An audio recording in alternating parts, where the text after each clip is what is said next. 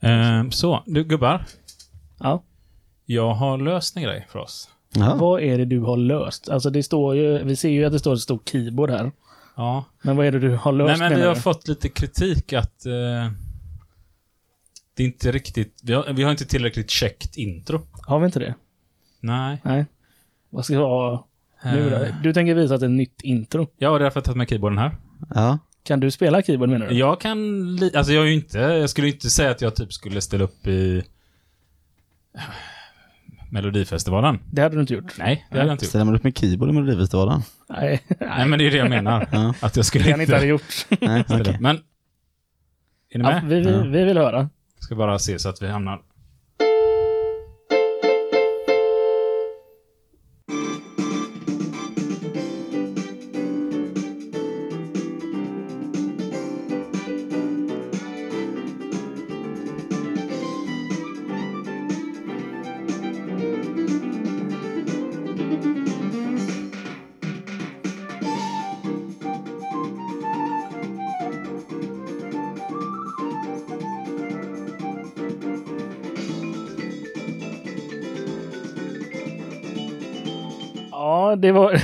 där var det en del flöjt och trummor.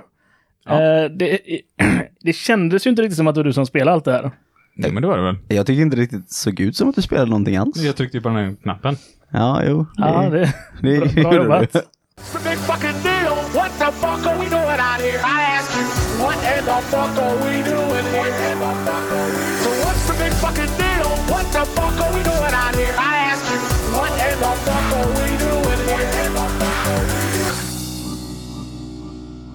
Nu körde ni det gamla introt ändå. Ja. Jag trodde...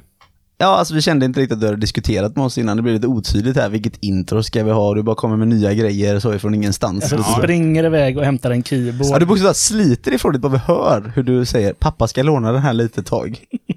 Ja. Ja, de lät inte så glada. Jo. Ja, det lät inte så i alla fall. Härifrån lät det inte så. Nej. Nu satt ju ni en våning upp och det kan vara svårt Ja, det är att höra via, Ja. genom väggar och sådär och golv och... Ja, nej, nej, men vi... Vi kör inte ett nytt intro då. Vi har kvar det gamla. Ja, ja bra. Ja, det tycker jag också att vi Ja, har. ja. Mm. Ska vi gå vidare då, om vad vi ska göra Ja, idag? nej, vi får väl gå vidare då. Ja. Vad vad har hänt sen sist? Vill du köra Isak? Eh, nej, men börjar du? Ja, eh, absolut. Jag, eh, jag har varit i Falun eh, nyligen. Falun! ja, som man, Dalarna! man alltid säger efter man har sagt Falun. eh, ja, precis. Eh, jag var där med en eh, kollega ifrån biklubben. Vi, eh, vi är med i ett valideringsprojekt från IF Metalls håll då, tillsammans med transportföretagen. För att få kunna ta fram nya mekaniker och plåtslagare till våran bransch. Och valideringssystem, vad... Ja, alltså ändamålet är ju att göra ett eh, test då för, eh, för antingen nya nyutbildade mekaniker eller plåtslagare då, eller kanske nyanlända till Sverige. Eller folk som har jobbat väldigt länge i branschen men aldrig haft en riktig utbildning. Ja, för det kan man ju stöta på i våran bransch ibland, att man har kanske jobbat som bilplåtslagare eller något i 25 år. Ja, exakt. Men man har ingen utbildning på det. Idag är det ju desto vanligare att man har utbildning på det. Ja, absolut. Och då är tanken med det här valideringssystemet att man... Får man betyg då, eller vad händer? Ja, alltså du får ett godkänt eh, eller eh, ej då så att säga om du är anställningsbar på, eh, på ett företag eh, där du jobbar med eh, de här sakerna. Då. Så det blir som en branschstandard? Ja, eh, exakt. Ja. Det låter jättespännande. Ja, Det har varit väldigt intressant. Hur nära är ni att nå fram till... Vi har eh, karosseri, eh, alltså plåtslagarbiten kvar egentligen. Annars är vi eh, rätt färdiga med mekanikersidan och sådär. Spännande. Jag har redan kollat med Jim, han köpte inte med någon rödfärg till oss. Eller korv. Nej. En väldigt besviken Sebastian när han ringde igår och frågade. Ja, Ja, du ville haft Falu rödfärg till vindsvåningen där. Ja. Håller, håller för alltid. Takbalkarna hade varit coolt. Ifall du har rödfärg. Falu rödfärg där inne. Ja. Men det får väl reda på nu. nej, det finns inte få tag på i, i Göteborg. Och det var, inte, det var ju inte länge sedan du var där uppe, för, för Fulufjället, eller hur var det? Ja, det, det var ju också Dalarna, men nu var ju inte de västra delarna i alla fall. Det är en bit ifrån. Ja, det är en bit ifrån i alla fall. Vad, ja, ni andra, vad har ni gjort? Jag, jag var på ABF Sydvästra Götalands årsmöte. Och där fick jag faktiskt förtroendet av att komma in i styrelsen också. Så att jag kommer sitta i styrelsen för Sydvästra Götaland ABF, Arbetarnas bildningsförbund helt enkelt. Det ska bli jättespännande att lära sig mer om organisationen och allt som händer där egentligen. Det tycker jag ska bli hur kul som helst. Och deras huvudsakliga grej att göra. Vill du berätta det också? Ja, det är ju folkbildning. Folkbildning. Vi, hade ju, vi pratade ju om detta för ett par avsnitt sen. Eh, väldigt många avsnitt sen, så det kanske är dags att...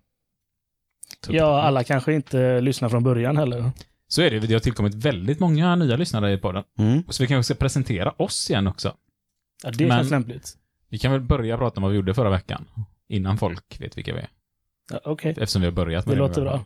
Så förstår de inte hur uh, veliga vi är som personer. Nu har du varit invald i ABFs styrelse. Vill jag ska då säga vad jag gjort förra veckan och sen säga vad jag heter? Eller ska jag bara säga vad jag gjort förra veckan? Vänta ett tag, tar vi till varv och sen så säger jag vad jag heter. Det kan, du får fritt fram att välja. Det är välja. deltagarstyrt här. Ja. Nej, men jag, jag har eh, suttit och skrivit stadgar har jag gjort. Två stycken eh, tillsammans med Jim också. Ja. Ja, eh, på distans. Ifrån Falun. Ja, jag satt i Falun och skrev. Ja, och ehm, skrivit typ 40 sidor stadgar. Vad är de stadgarna till då? Nu, det låter ju... Ja, det är till eh, Gatans lag, landslaget för hemlösa i fotboll. Där jag och Jim sitter i eh, styrelsen där. Och, eh, vi ska revidera om hela stadgarna och då har jag och Jim då som erfarna föreningspersoner fått i uppdrag att ta fram en skiss på detta. För ni, ni gör ju det båda två. Ni sitter i styrelsen för Gatans lag. Mm. En organisation som håller på med vad då? Ja, vill du? Alltså, det, huvudsakligen, eller så här, det, det där man gör är ju att spela street eh, soccer-fotboll. Ehm, och det är ju, men ja, det är ju inte det som är ändamålet så att säga, att spela fotboll, utan det handlar ju om att få eh, människor som lever i utsatthet eh, tillbaka till samhället egentligen. Ja, men att få lite rutiner liksom, att man, man går på träningarna varje onsdag, man måste vara nykter och så att säga, för det är ju många med hemlöshet och missbruksproblematik då, så att de ska vara rena så att säga, som man säger i de termerna, eh, på träningarna och eh, sen varje år så tar vi ut ett lag utav spelare som aldrig fått åka på VM som sker över hela världen då. Så ena året är det Europa, andra året är det utanför Europa, så nu var de i eh, Wales var det va? Det skulle ha blivit i Wales i år, Ja va? just det, men det blev inställt på grund av Ja. corona. Eller? Stämmer det? Ja, jag tror det. Ja. Finland skulle de åka till. Ja, de skulle åka till Finland i år. Mm. Wales var de i förra året. Eh, och året innan dess var de i Mexiko exempelvis. Så det, det sker och allting där gör vi med att samla upp pengar och eh, via sponsorer och företag och även privatpersoner för att de här människorna då ska få liksom se något annat eh, än, än det vanliga och uppleva någonting annat. Och man ser ju den här eh, alltså framgångssagan som det är. De spelarna som åker på VM, de, de är ofta nyktra idag. Och, och lämnar det livet bakom sig. Förändra människors liv helt enkelt. Ja, verkligen. Och om inte jag missminner mig så vann ni, eller inte ni, men organisationen vann ett pris, eh, number 10 va? Ja, precis. Zlatanpriset tillsammans med Svenska fotbollsförbundet och vi vann en miljon kronor. Så det var oerhört eh, fascinerande. Det var ju med fotbollsskalan. Och det kommer gå till, vad kommer pengarna gå? Det kommer faktiskt gå till att starta nya föreningar. Så vi vill ju få spridning på det här så vi håller nu på att försöka etablera oss i Malmö. Så det kan vara bra om vi har några lyssnare i Malmö som har någon familjemedlem eller själva befinner sig i utsatthet eller bara vill engagera sig, att man kan engagera sig i Malmö Gatans lag FF och då kan man skriva till podden. Eh, så ser vi till att man får de kontaktuppgifterna man behöver. Härligt, har vi fått med det på det, men det känns ju jätteviktigt och jag vet att det är många lyssnare som eh, är engagerade i alla möjliga typer av alltså samhällsengagemang, kanske utanför det fackliga också. Mm. Och det har vi ju tänkt att vi ska ha ett avsnitt som handlar om lite längre fram. För att det är ju väldigt vanligt att är man engagerad i fackföreningen så är man också ganska samhällsengagerad i övrigt. Och mitt namn var Sebastian. Och du heter Sebastian. Ja, men ska vi börja där då igen? För att det har ju tillkommit alltså väldigt många nya lyssnare efter sommaren. Eh, Alla kanske inte hoppar tillbaka från avsnitt ett och sådär. Och själva upplägget i den här podden är ju att man kan gå och lyssna tillbaka på avsnitt om man vill. Det kommer vara vissa nyheter i vissa avsnitt som kanske är lite veckofärska eller månadsfärska sådär. Men majoriteten av avsnitten handlar ju faktiskt om lagar, avtal och hur vi arbetar med detta. Så att man kan lyssna på många av de här något år tillbaka. Och blir det stora förändringar i lagarna, exempelvis som lagen om anställningsskydd nu, så håller det på att kanske hända grejer. Nu har vi inte gjort ett avsnitt om lagen om anställningsskyddet, men då kommer vi antingen ta bort de avsnitten eller uppdatera de avsnitten så att man inte sitter och lyssnar på tio år gammal eh, lag och sen går man in och förhandlar på det. Men sen är det som så att allt vi tar upp i den här podden ska ni definitivt dubbelkolla med er organisation, med era kollektivavtal när ni förhandlar och sådär, se till att är det verkligen up to date allting. Det kan ju hända att vi gör fel eller eh, har med något gammalt, alltså det kan hända vi är inte helt perfekta. Mm, Även om det är jag kommer ihåg en gång när jag skulle, nej men jag, en, en, en gång jag skulle förhandla om semester här nu i somras och så stod jag och tänkte fan man måste kunna reglera det här på något jävla sätt. Så lyssnade jag på semesterlagen som du och jag körde Ja, och så hör jag mig själv i min egna röst förklara min problematik som jag letar efter. så det är alltid bra att lyssna på gamla avsnitt. och det kan man göra. Och då har vi Sebastian Borssén här. Mm. Och vad har du för uppdrag idag? Jag är eh, klubbordförande. Jag är också lokalt skyddsombud eh, på min avdelning. Eh, sitter i avdelningsstyrelsen för Metall, IF Metall 36 här i Göteborg. Ordförande för IF Metalls centrala ungdomskommitté. Och sen så är jag handledare och håller väldigt mycket kurser tillsammans med dig. Och vad håller du för typ av utbildningar? Eh, arbetsrätt, kollektivavtal, ja, medlemsutbildningar och organisationsutbildningar, lite vad, hur det fungerar i en fackföreningsrörelse. Och medlemsdemokrati tycker jag är väldigt kul. Men någonting som jag håller som är lite så här nischat, är hur man utvecklar eh, alltså, lönesystem och befattningar på en arbetsplats. Och den utbildningen kallas för? Ja, i IF Metall-termer hållbart arbete. Så ska man gå där med dig så måste man vara medlem i IF Metall och söka Ja. hållbart arbete. Precis. Och till höger om Sebastian så sitter, Jim Tellefsdal. och vem är du? Jag är Jim Tellefsdal. och där mina vänner har ni Jim Tellefsdal. Eller vill du veta mer filosofiskt om... eh, Ja, men så kan du göra. Ja. Vem är Jim Vem Tellefsdal? är Jim Tellefsdal? Nej, jag kan berätta om uppdragen kanske i så Ja. fall, om det är det du vill veta. Eftersom det är det Se- Sebastian presenterar. Hur är det fatt? Eh, nej, men jag är koncernordförande på eh, ett dotterbolag till en stor lastbilstillverkare här i Sverige. Och annars så, ja, inne på avdelningen på IF Metall Göteborg då, så engagerar jag mig i ungdomskommittén där jag är ordförande. Och så engagerar jag mig i eh, Bilklubben Göteborg och i våran riksförening för bilarbetare. Där är jag kassör. Och det var via dem som du hade varit iväg och hållit på med valideringssystem? Exakt. Yes. Så det är för hela landet. Jag själv heter ju Isak Ekblom. Ni tittar på mig som att ni vill att jag ska presentera mig. Eh, Isak Ekblom heter jag i alla fall och eh, även jag klubbordförande på min arbetsplats som är en av Europas större eftermarknads eh, ja, företag inom bilbranschen kan man säga. Och ja, ihop med Sebastian sitter jag i IF Metalls avdelningsstyrelse i Göteborg och håller en mängd utbildningar ihop med Sebastian ofta. Arbetsrätt, förhandlarutbildning, Sen håller jag också ett par eh, ledarskapsutbildningar och brukar vara runt och föreläsa lite om kroppsspråk, retorik, ledarskap i allmänhet. Och det är väl de vi är. Mm. Saknar vi någon? Det är vår producent Loddan som inte har någon mikrofon. Som står i ett hörn här just nu bara. Det är inte han som skriker på din Nej, det är mina barn som skriker. Jag tror inte det kommer höras, men Ja, vi om ni det. vill ha känslan vi har här så hör man ett, ett av mina barn skriker här. eh, Vad bra att vi ska prata om organisatorisk och social arbetsmiljö då. Ja, för just nu låter det som att lilla Joar här inte har någon bra arbetsmiljö. Ja. Eller hemmamiljö. Ja.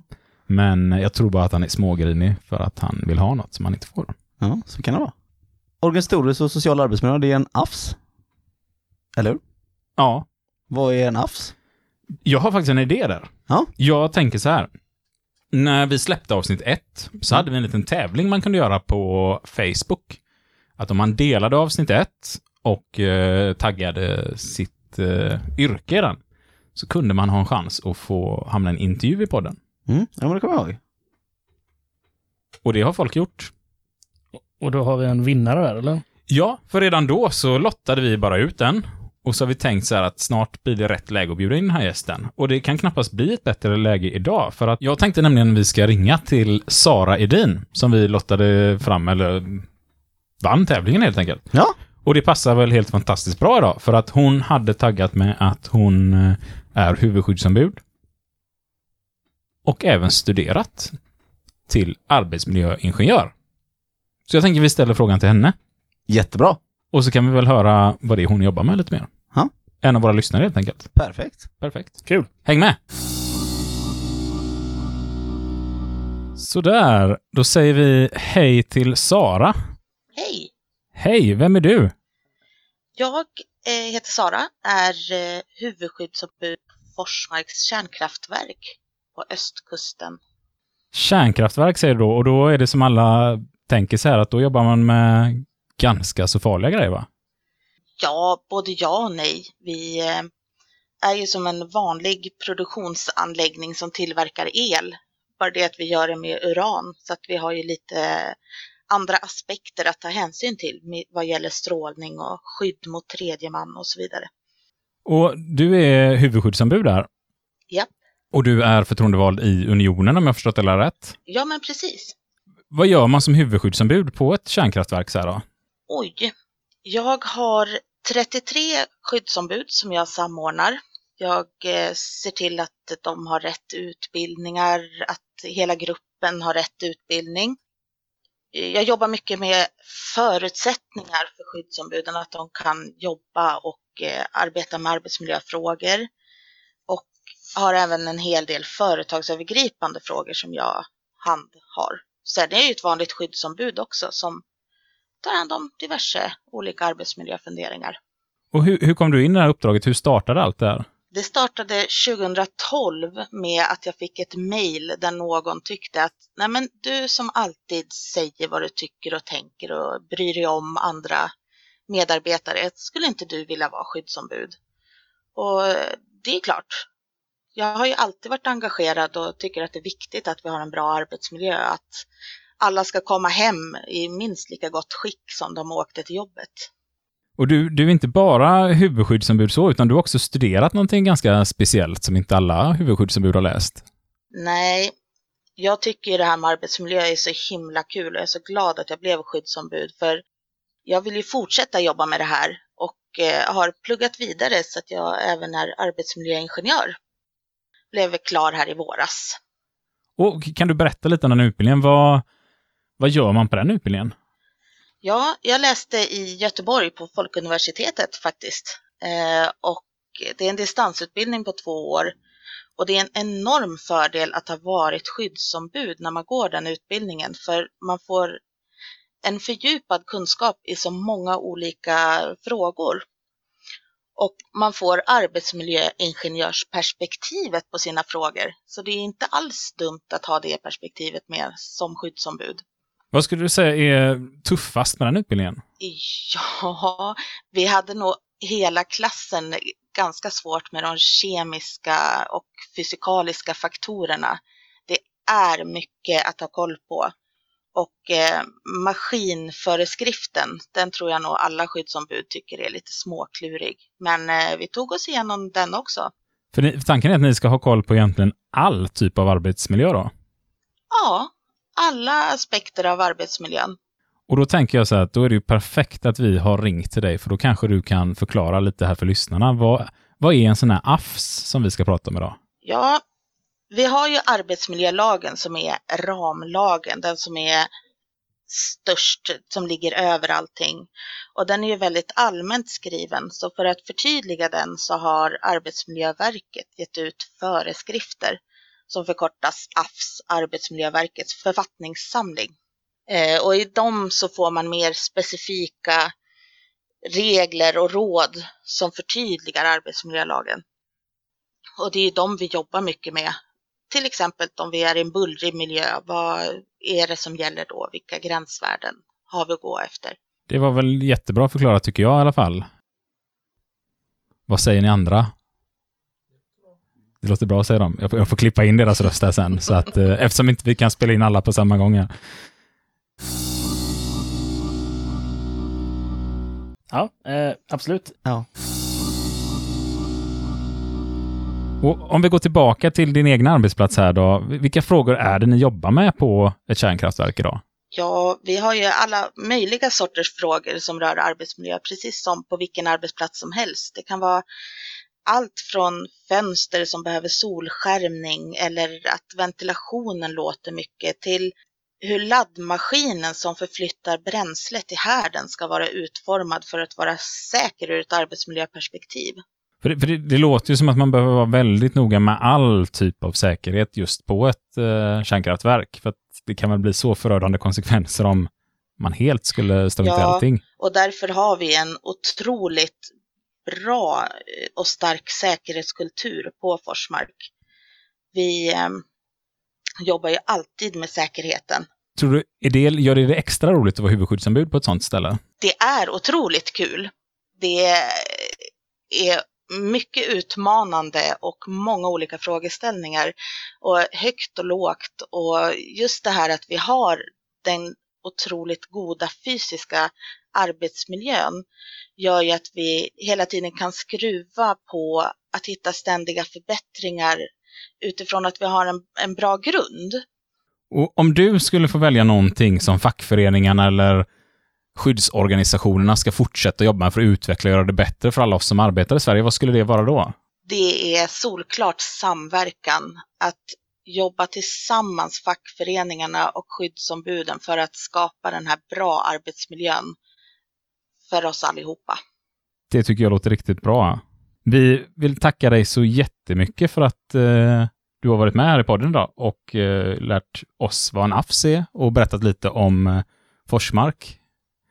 Och eh, det kanske låter som att vi ska ha ett framtida avsnitt om det här till och med, för det låter ju jättespännande. Tack själva för en otroligt bra podcast. Den rekommenderas starkt till alla mina fackkamrater och skyddsombud. Det värmer att höra och gör oss glada. Nu ska vi hoppa in i AFSen organisatorisk och social arbetsmiljö. Så säger vi tack så länge. Tack!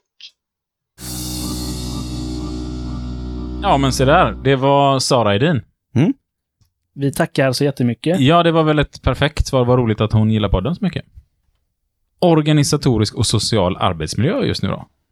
AFS 2015 kolon 4. Även kallad OSA då. Precis. Ja, där kom ju det där. Det hör man ju lite titt som tätt. Hur jobbar ni med OSA på er arbetsplats? Ja, det stämmer. Du tittar på mig. Och jag tycker ju det här är en av de absolut viktigaste AFSarna vi har. För psykisk ohälsa på arbetsplatsen, eh, för hög belastning eller liksom det vi kanske i folkmun brukar kalla för stress. Stress är ju ett litet konstigt begrepp att använda så, för stress kan betyda så otroligt mycket. Eh, Men man har ju märkt att sjukskrivningarna för det här har ökat lavinartat. Egentligen sedan 80-talet, men framförallt under 90-talet och under 2000-talet helt enormt mycket. Eh, Jag har inte siffror på det, men det var ju över 2000 procent som de sjukskrivna har ökat. Mm. Och det är klart att det dels handlar om att förr i tiden kanske man blev sjukskriven för att man har ont i axeln. Idag så vet man att det är stressrelaterat. Men också en oerhört ökad, eh, ökade prestationskrav ute på arbetsplatserna. Mer och mer arbetsmoment som tillkommer på traditionella yrken som man kanske normalt inte hade så mycket med. Och det här är någonting jag känner igen otroligt mycket från min arbetsplats. För att går vi tillbaka i tiden, en bilmekaniker lagade bilar, körde in och ut bilen, lagade nästa bil. Mm. Idag så tar man emot kunden själv hos oss. Man Mm. fakturerar kunden själv. Man eh, har kunduppföljningar. Man ska laga bilen. Man ska söka information på nätet om hur du reparerar bilen. Eh, det är telefon. Man ska boka in internetkunder. Alltså det är tillkommit hur mycket som helst däromkring. Så att för mina medlemmar så är det här en otroligt viktig AFS. För det här är saker som också utvecklar arbetet. Eh, många tycker det är extremt kul att få träffa kunder i sitt arbete. Eh, att man känner att man blir mer utvecklad. Det är mycket mer man ska kunna med tekniken som utvecklas och allting.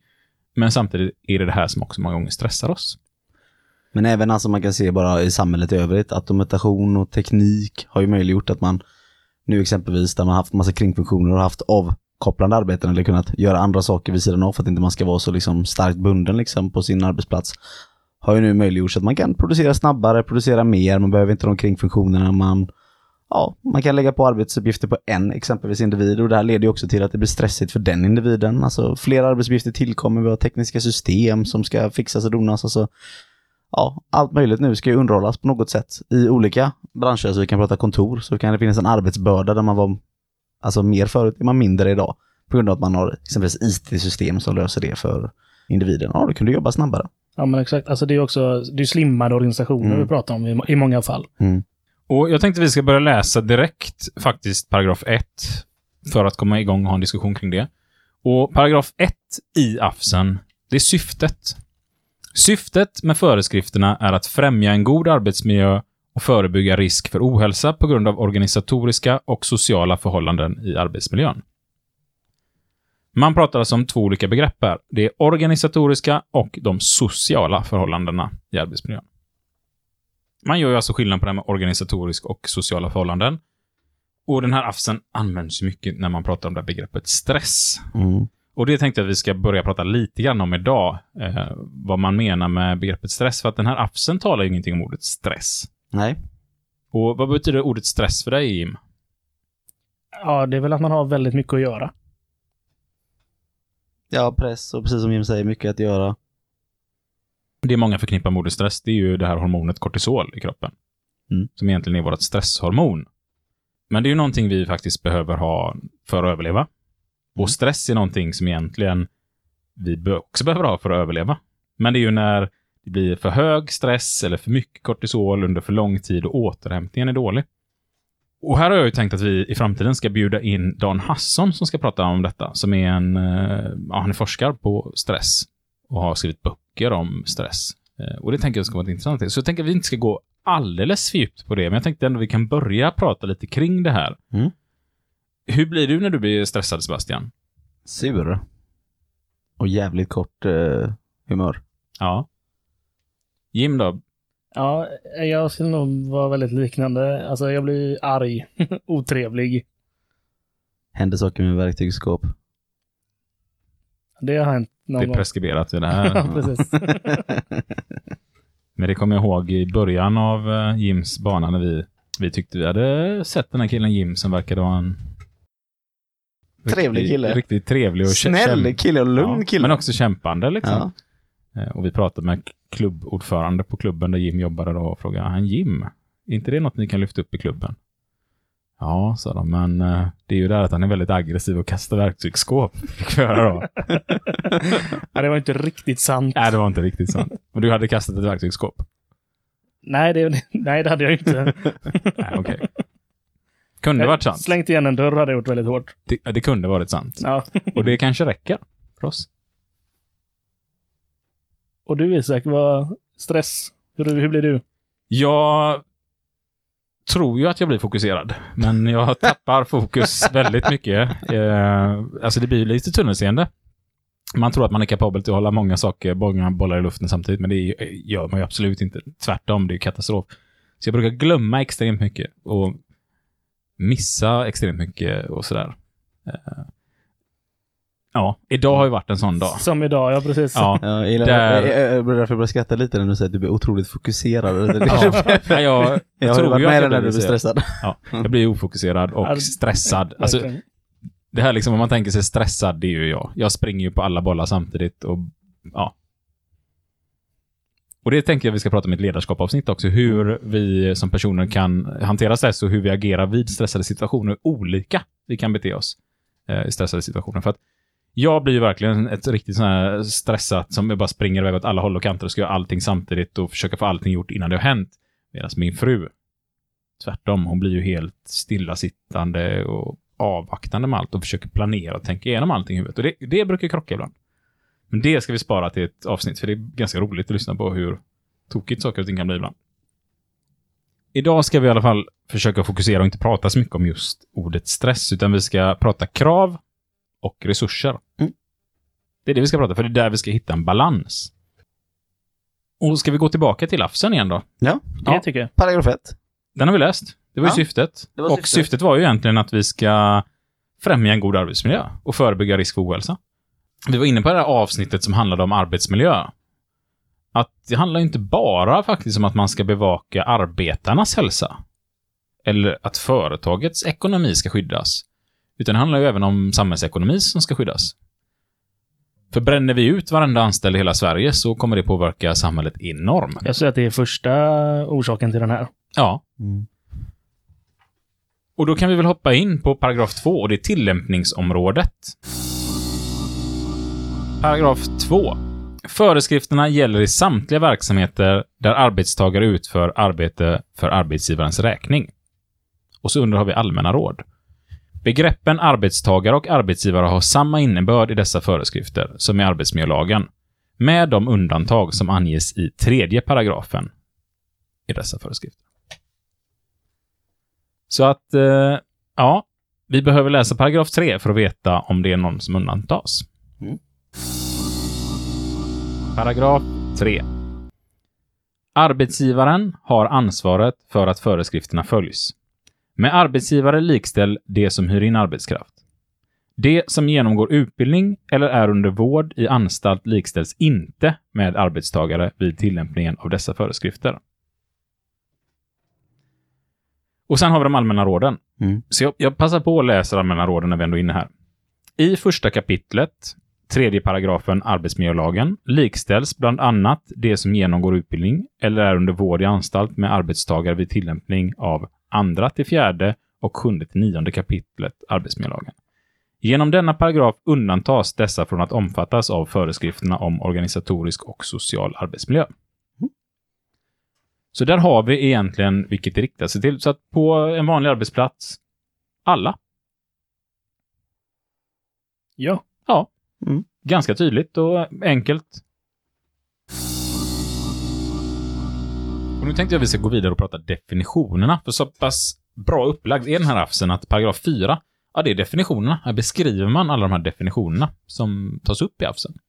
Mm. Men innan du gör det så behöver jag tyvärr sticka. Så ni får fortsätta spela in utan mig. Ja, du ska iväg på nästa grej. Ja, men jag tänkte bara säga och påminna lyssnarna så inte ni glömmer det att eh, på söndag, Radio 88 i Partille, så kommer eh, Fuck You Podcast att vara med. Ja, precis. Vi har blivit inbjudna och får prata i riktig radio. Ja. Som går på FM-band i alla fall. Som går på FM-band. Ingen jävla poddskit. Nej. Nu är det high class här. Ehm, och det är på lördag, någon gång mellan... Uh, det har vi inte skrivit upp. Gör det. Var det mellan 11 och 16 eller något sånt där? Vi får skriva om det på Facebook-sidan. Mm. Och den här Partille Radio kan man höra i eh, Partille, Göteborg, Lerum. Alla kommuner runt Partille. Ja. För er andra i landet, eh, mejla till podden om ni söker billigt boende. Bara på lördagen för att ni vill åka ner och lyssna. Så ska vi se om vi kan para ihop er med någon trevlig Partillebo. Eller någon i kranskommunerna. Eller någon i kranskommunen. Mm. Ingen idé att ni bor hos mig, för att här i Halland får jag tyvärr inte in det. Men jag får in dansk radio ibland. Mm. Men det är inte så chockerande. Det Nej. var bara 400 år sedan det var danskt här så att det finns ju säkert många band Mm. kvar där. Mm. Ja, men jag måste sticka nu. Ja, hej. Ja, hej. Tack för idag Sebastian. Vidare i afsen. Och hej då Sebastian. Ja. Definition... Def, definitionen? Defini, Definition. tack Jim. Definitionerna då. Paragraf 4. I dessa föreskrifter har följande ord denna betydelse. Nu kommer jag läsa orden här. Och det här är, tycker jag är så jäkla bra, för här beskriver man också då vad det betyder, så att det inte är öppet för tolkning. Ja, det är väldigt bra. Första begreppet. Krav i arbetet. De delar av arbetet som fordrar upprepade ansträngningar. Kraven kan exempelvis omfatta arbetsmängd, svårighetsgrad, tidsgräns, fysiska och sociala förhållanden. Kraven kan vara av kognitiv, emotionell och fysisk natur. Typ allt. Ja, verkligen. Det kan verkligen vara alltså allt som lägger någon form av press på oss när vi arbetar. Kundkontakt, eh, det kan vara alltså emotionell, det kan vara som så att man kanske eh, jobbar inom socialförvaltningen, liksom, kanske stöter på ganska hemska saker varje dag. Det är en form av krav i arbetet, att kunna utstå det. Eller polisen blir utsatt för saker och ting. Eh, Eller psykolog.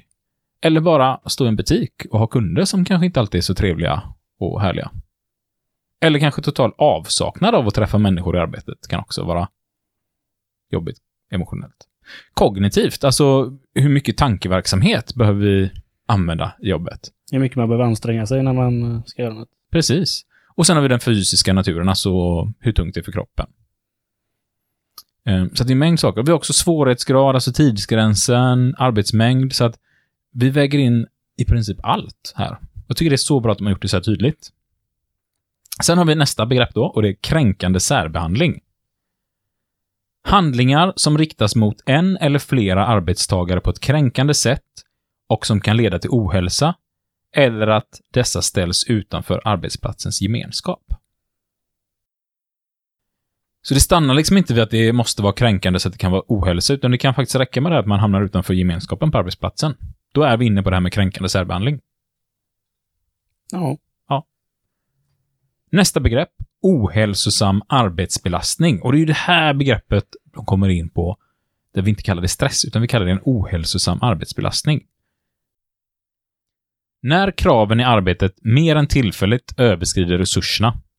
Denna obalans blir ohälsosam om den är långvarig och möjligheterna till återhämtning är otillräckliga. Så att ohälsosam arbetsbelastning här, det blir den egentligen först när det pågår under en tid eller att möjligheterna till återhämtning inte är tillräckliga. Man kan alltså ha en väldigt hög arbetsbelastning Under en kort period. om man tillåts få återhämtning. Precis. Lite liknande är man ju inne på i andra när det handlar om tunga lyft. Att det går liksom inte att stå och lyfta en tung, tung låda konstant en hel dag. Men att göra det en gång per dag är inte farligt. Precis. Och lite liknande kan man tänka med det här med stress. Att eh, vi ska ju inte prata stress, utan vi ska ju prata ohälsosam arbetsbelastning. Under en kort period så kan man ha fler krav på sig om återhämtningstiden är längre. Precis som vid träning exempelvis, för att det är ju farligt att inte träna. Aldrig lyfta tungt, det, då blir kroppen trasig till slut. Man aldrig gör någonting. Gör man det konstant så är det också farligt, för då sliter man ut kroppen. Utan det ska vara tillräckligt med återhämtning. Och det vet ju alla som kanske har gymtränat eller konditionstränat eller någonting, att man är ute och springer, belastar kroppen hårt och sen vilar man. Eh, vilka arbetsplatser kan vi tänkas eh, det här sker på? Alltså det är säkert många, men eh, där det är väldigt vanligt och tydligt. Tänker du just tunga, tunga lyft då? Eller Nej, tänker nej, du... jag tänker den eh, ohälsosamma arbetsbelastningen, som, men den bara är tillfällig liksom. Ja, som den är tillfällig. Ehm, jag kan definitivt tänka mig att eh, för brandmän, Oh ja, det låter ju väldigt rimligt. där kan jag tänka mig utan att ha varit det själv, att man rycker ut och det kan nog vara extremt fysiskt krävande, kognitivt krävande, emotionellt krävande. Oh ja. Och du är detta under en tid och sen åker du därifrån och ska ha möjligheten till återhämtning. Jag kan tänka mig att yrkesmilitärer, det blir ganska extrema sådana jobb. ja. Det här blir väldigt, jag tänkte kanske mer en restaurang och så lunchtid. Där har vi också Eh. någonting. Nu tog du ner oss på jorden lite igen. Ja, Till och med där har vi det. Jag kan tänka mig att för mina kollegor som är bilmekaniker så är det vissa tider det kommer fler kunder. Mm. Gärna när det är, kommer lite snö. Då ner dem och Nej, men då in. helt plötsligt så kommer hela Sverige på att vinterdäck hade Ja, varit bra att sätta det. på idag. Väldigt praktiskt. Eh, lite sådär va. Så att, alltså det här, jag tror man kan känna inom, inom alla yrken. Deadlines som ska lägga. Man kanske jobbar på kontor och alla faktureringar ska vara klara på fredag. Mm. Eller de som jobbar på lönekontor. Alla lönerna måste vara gjorda i övermorgon. Och folk har inte ens skickat in sina löner än. Så jag kan tänka mig att vi ser detta överallt i samhället. För dig i ditt fackliga uppdrag då?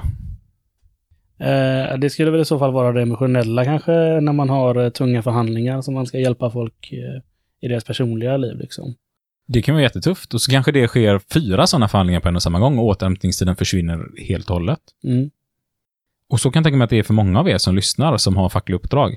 Att det är väldigt svårt att planera det fackliga arbetet. Och därför är det också viktigt att ni tittar på den här och i eran roll som förtroendevald.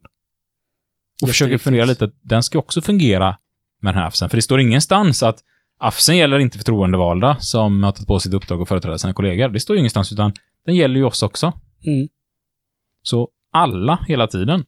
Och även för chefen, att jag tror inte att vi får ett bra samhälle om vi har chefer som lever med en alldeles för hög arbetsbelastning Nej, verkligen inte. och ska ta jobbiga beslut. För ett företag som går dåligt och behöver varsla, alltså tänk att sitta alla de samtalen. Ja, det, det är tufft för chefer också, alltså, verkligen. Så att det här gäller ju allihopa på eh, hela arbetsplatsen. Och jag tänker vi hoppar, innan vi fastnar för mycket i de här begreppen, så hoppar vi in på nästa här. Organisatorisk arbetsmiljö. Villkor och förutsättningar för arbetet som inkluderar 1. Ledning och styrning. 2. Kommunikation. 3.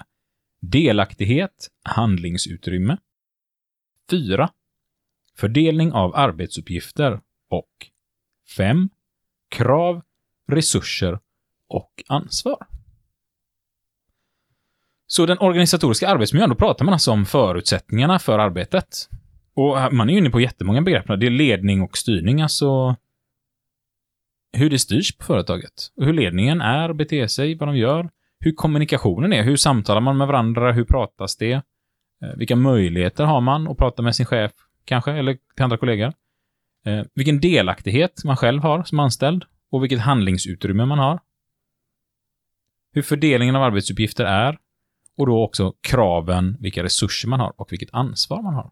Alltså det, det är tydlighet i de här frågorna man behöver eh, egentligen. När man pratar om det här.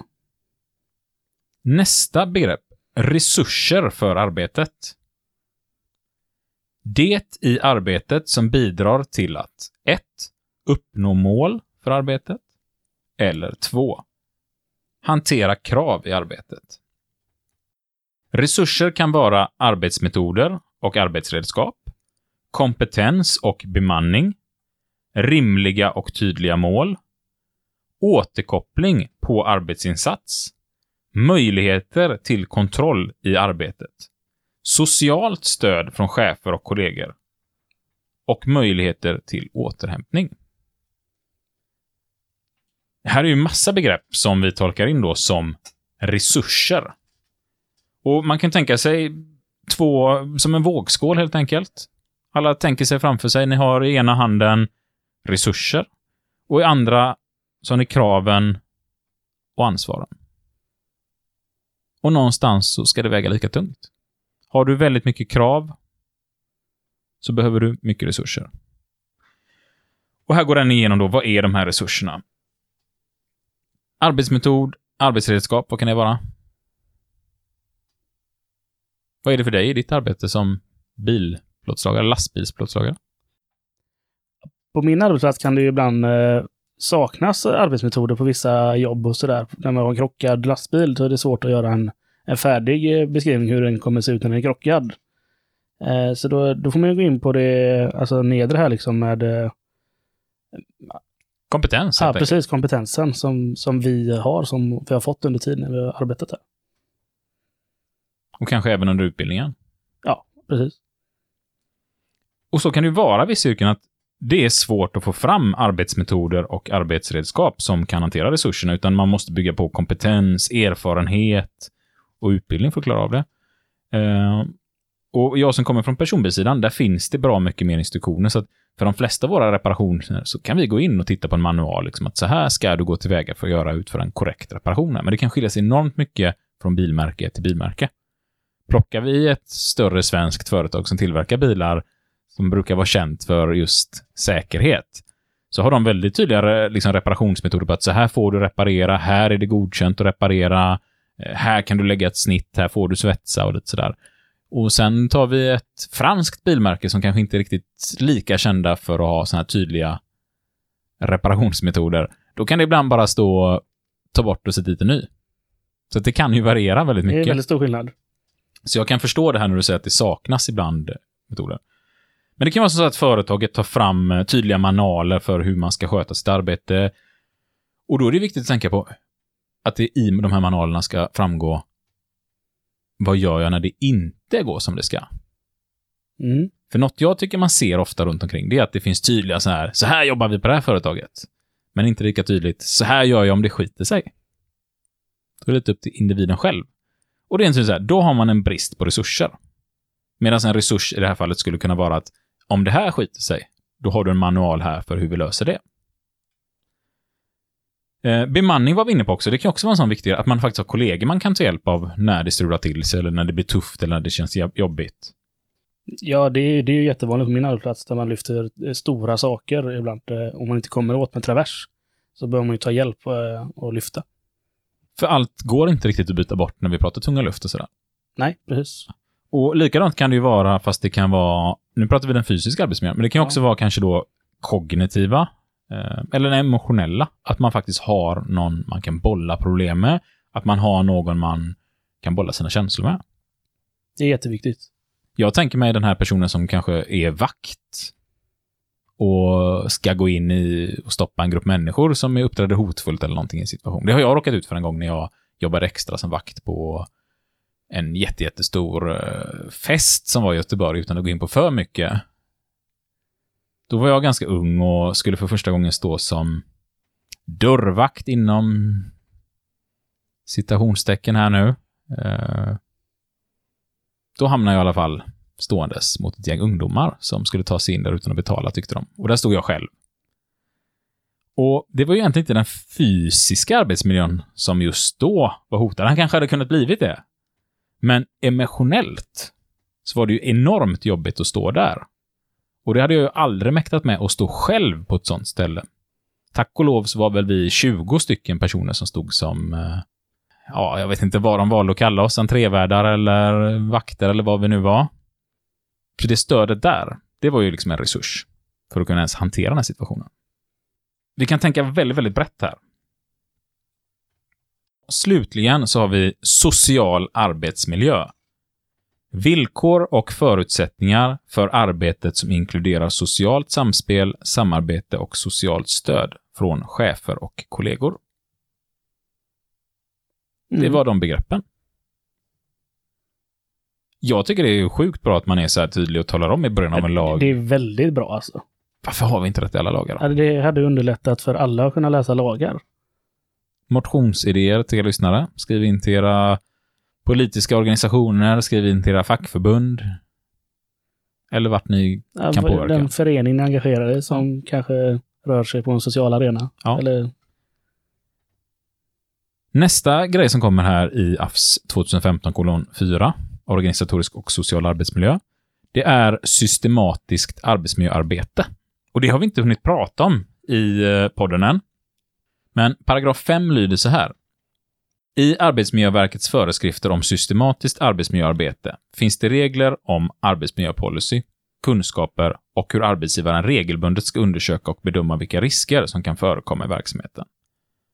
Där finns det också regler om att arbetsgivaren ska vidta åtgärder för att komma till rätta med riskerna. I sjätte paragrafen nedan finns det särskilda krav på kunskaper och i sjunde åttonde paragrafen finns det krav på mål. I nionde till fjortonde paragrafen regleras särskilda organisatoriska och sociala faktorer som omfattas av det systematiska arbetsmiljöarbetet.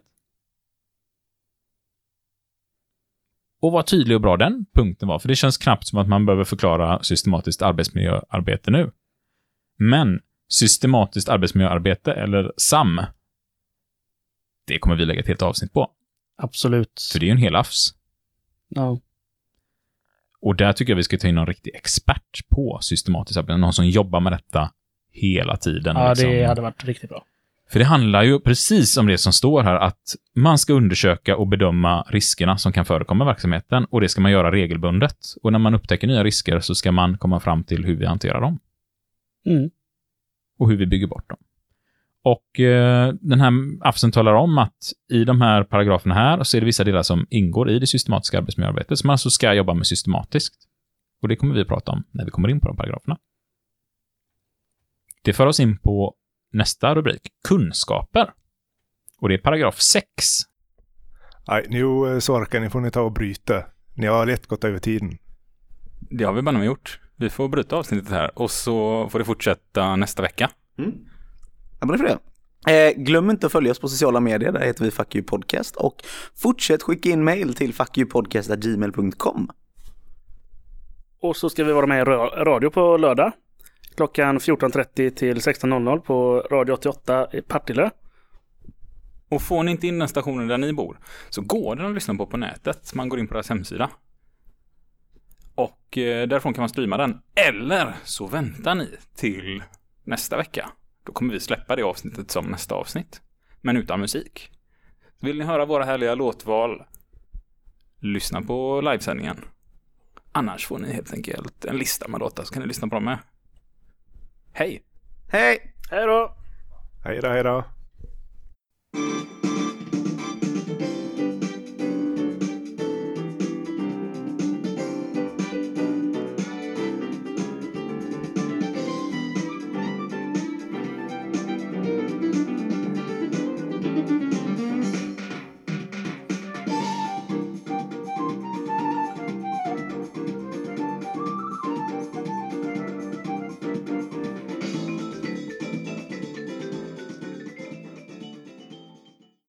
Tack så mycket, tack så mycket, tack, tack.